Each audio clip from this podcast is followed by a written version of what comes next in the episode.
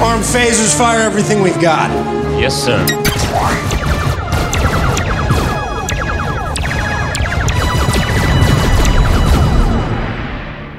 Olá pessoal, aqui é o Zona Neutra Blasts, mandando disparos de cultura pop direto no seu celular.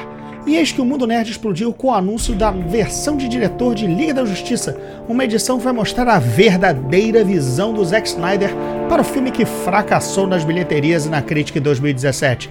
Eu vou contar tudo sobre esse projeto agora. Pegue sua capa e voe comigo!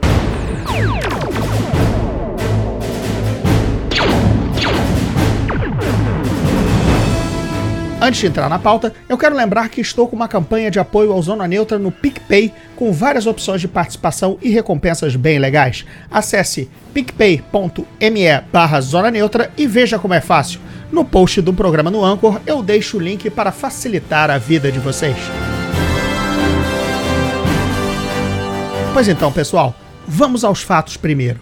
A HBO Max, serviço de streaming que estreia em maio agora nos Estados Unidos, anunciou para 2021 o lançamento da versão do Zack Snyder para a Liga da Justiça, possivelmente na forma de um longa-metragem de 4 horas ou dividido em 6 capítulos. O Snyder está nesse exato momento trabalhando com a equipe original de pós-produção para montar cenas, expandir a trilha sonora e finalizar efeitos visuais, contando inclusive com o elenco original para dublar certos diálogos. Esse esforço terá um custo de 20 a 30 milhões de dólares.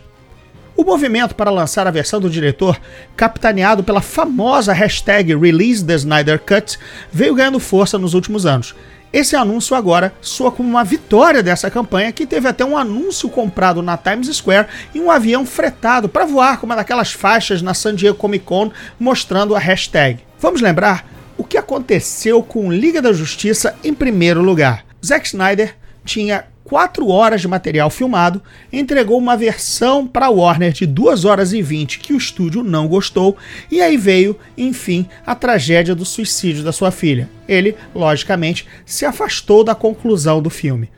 Joss Whedon, então, foi chamado às pressas e entregou uma versão recalchutada de Os Vingadores, quase que um plágio de si mesmo, a mando do estúdio. Aí ele depositou o cheque e foi embora. Essa Liga da Justiça remendada pelo estúdio foi um fracasso. 659 milhões de dólares de arrecadação mundial em cima de um orçamento de 300 milhões de dólares, fora aqueles entre 100 e 150 milhões de marketing. Muito pouco. O filme é ruim? Sim, é bem ruim. Mas em comparação com Homem de Aço e Batman vs Superman do Zack Snyder, até que esse Liga da Justiça do Joss Whedon fica um pouquinho bom. Porque, como eu disse, ele fez um pastiche da Marvel entregou um filme redondinho, mas cópia de si mesmo. Porém, repito, Liga da Justiça só fica bom se a gente comparar com os trabalhos anteriores do Zack Snyder. Bem, pessoal, agora vamos ponderar sobre essa decisão de lançar finalmente o tal Snyder Cut, a versão do Zack Snyder.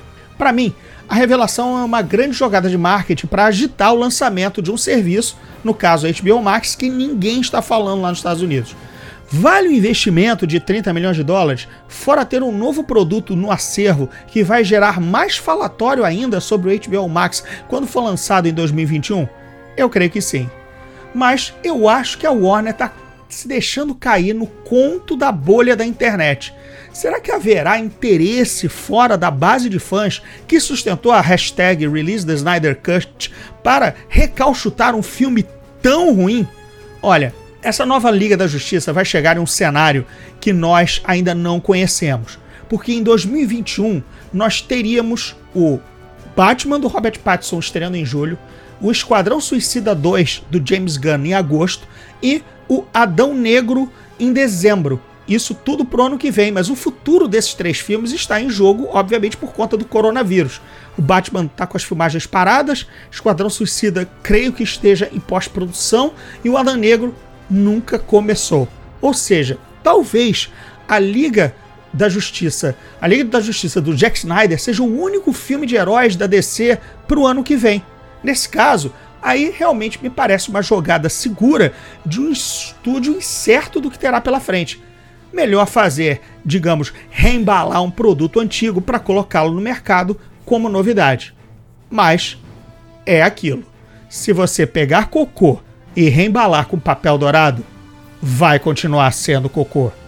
Bem, pessoal, por hoje eu fico por aqui. Se você curte o Zona Neutra e quer apoiar o podcast, agora é possível dar uma moral via PicPay. Confira as opções de assinatura do Zona Neutra com benefícios bem legais, como participar de um grupo de discussão no Telegram e até um canal de debate no Discord. O link é picpay.me barra Zona Neutra, mas eu vou deixar os links na descrição do episódio na postagem do Anchor. E me sigam também, arroba Gordirro no Twitter e Instagram e divulguem o Zona Neutra para os amigos. Até a próxima!